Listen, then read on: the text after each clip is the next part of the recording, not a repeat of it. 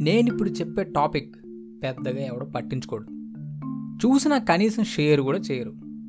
అయినా ఎందుకు చెప్తున్నా అంటే చూసే కొద్ది మందిలో అయినా అవేర్నెస్ క్రియేట్ చేయడానికి. సేవ్ సాయిల్ అని హ్యాష్ ట్యాగ్ చూసినోడికి మైండ్లో కొన్ని క్వశ్చన్స్ వస్తాయి. సాయిల్ అంతరించిపోతున్నందుకు కారణాలేంటి? అసలు మట్టి పోవడం ఏంట్రా? నిజంగా సాయిల్ని సేవ్ చేయడం అవుతుందా? అని ఇలాంటి రకరకాల క్వశ్చన్స్ వస్తాయి. అవన్నీ తెలుసుకునే ముందు అసలు సాయిల్ అంటే ఏంటో క్లారిటీ ఉండాలి. ఓ సోస్ మా ఇంట్లో పూలకుండి ఉంది అందులో మట్టి ఉంది. దాని గురించి నువ్వు మాకు చెప్పేదేంట్రా అని మీలో కొంతమంది అనుకోవచ్చు. ఎస్ అఫ్ కోర్స్ ఆ కుండీలో మట్టి ఉంటేనే మొక్క బతుకుద్ది. అదే ఇసుక మాత్రం ఉంటే చేస్తుంది. అంటే బేసికల్లీ మనందరికీ శాండ్కి సాయిల్కి డిఫరెన్స్ తెలుసు. మొక్కలు ఎక్కడ బతుకుతాయో కూడా తెలుసు. మరి సాయిల్ ఎలా ఫామ్ అవుతుందో తెలుసా? శాండ్కి ఆర్గానిక్ కంటెంట్ యాడ్ చేస్తే సాయిల్ ఫామ్ అవుతుంది. ఇసుకలో చెట్లకున్న ఆకులు యానిమల్ వేస్ట్ని కలిస్తే మట్టి వస్తుందన్నమాట. అయితే సాయిల్ ఫామ్ అవడానికి కొన్ని వందల సంవత్సరాలు పడుతుంది because it's natural process. But soil నాశనం అవడానికి కొన్ని సెకండ్స్ మాత్రమే పడుతుంది. జనరల్గా దట్టమైన అడవుల్లో fifty percent and above organic matter ఉంటుంది. మనం ఉంటున్న ఏరియాస్లో ఇది ఫెర్టైల్ ల్యాండ్ అని చెప్పడానికి ఫైవ్ పర్సెంట్ ఆర్గానిక్ కంటెంట్ ఉండాలి. బట్ ఇప్పుడు ఉన్న sixty percent సాయిల్లో zero point five percent organic content మాత్రమే ఉందంట. ఇలా ఆర్గానిక్ కంటెంట్ పడిపోతున్న ల్యాండ్లో నువ్వు ఎంత ఫుడ్ ప్రొడక్షన్ చేసినా అందులో ప్రాపర్ న్యూట్రిషన్ ఉండదు. ఇప్పటికే రెండు వందల కోట్ల మంది తింటున్న ఆహారంలో సరైన పోషకాలు అందక చాలా రోగాలతో ఇబ్బంది పడుతున్నారు. మనకి ఇంకో అరవై సంవత్సరాల సాగు భూమి మాత్రమే మిగులుందంట. సాయిల్ పోతుంది అంటే శాండ్ మాత్రమే ఉంటుంది. ఇంకో ట్వంటీ ఇయర్స్ తర్వాత ఫుడ్ ప్రొడక్షన్ థర్టీ పర్సెంట్కి పడిపోతుందంట. ఇలా మట్టి పోవడం వల్ల భూమి eight fifty billion turn CO two release చేయగలదంట.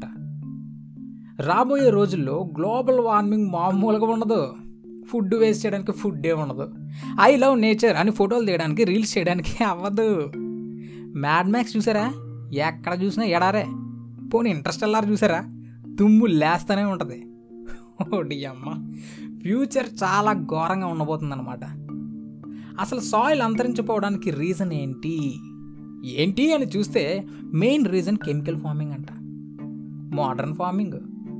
జనరల్గా ఒక హెక్టార్ భూమిలో అప్రాక్సిమేట్లీ అరవై లక్షల ఎత్తవామ్స్ ఉంటాయంట.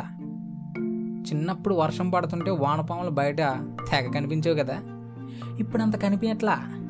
ఒక స్పూన్ మట్టిలో వరల్డ్ పాపులేషన్ కంటే ఎక్కువ మైక్రో ఆర్గానిజమ్స్ ఉంటాయంట.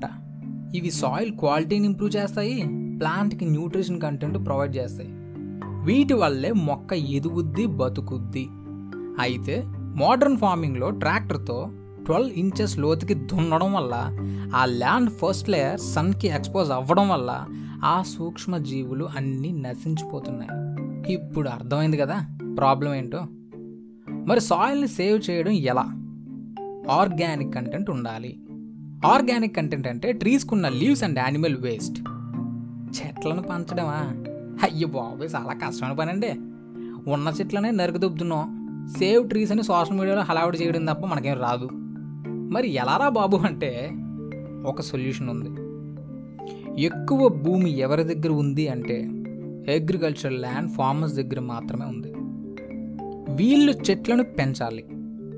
యాగ్రో ఫారెస్ట్రీ వాళ్ళు పండిస్తున్న పంట పొలంలోనే చుట్టూరా అక్కడక్కడ చెట్లను పెంచాలి.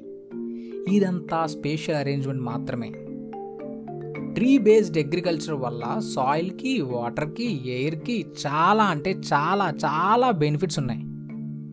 ఏది పొల్యూట్ అవ్వకుండా నశించకుండా ఉంటాయి.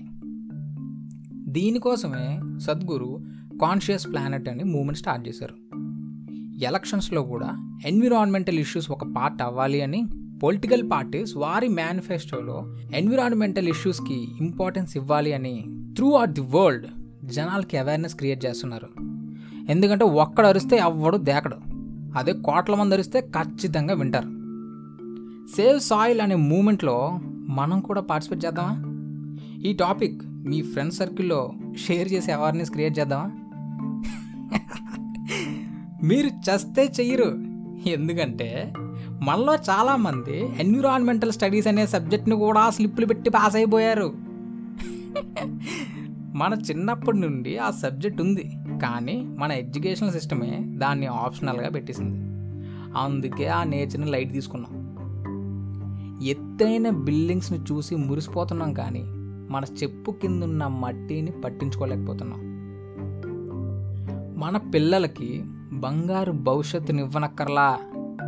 మట్టిని మిగిల్చితే చాలు.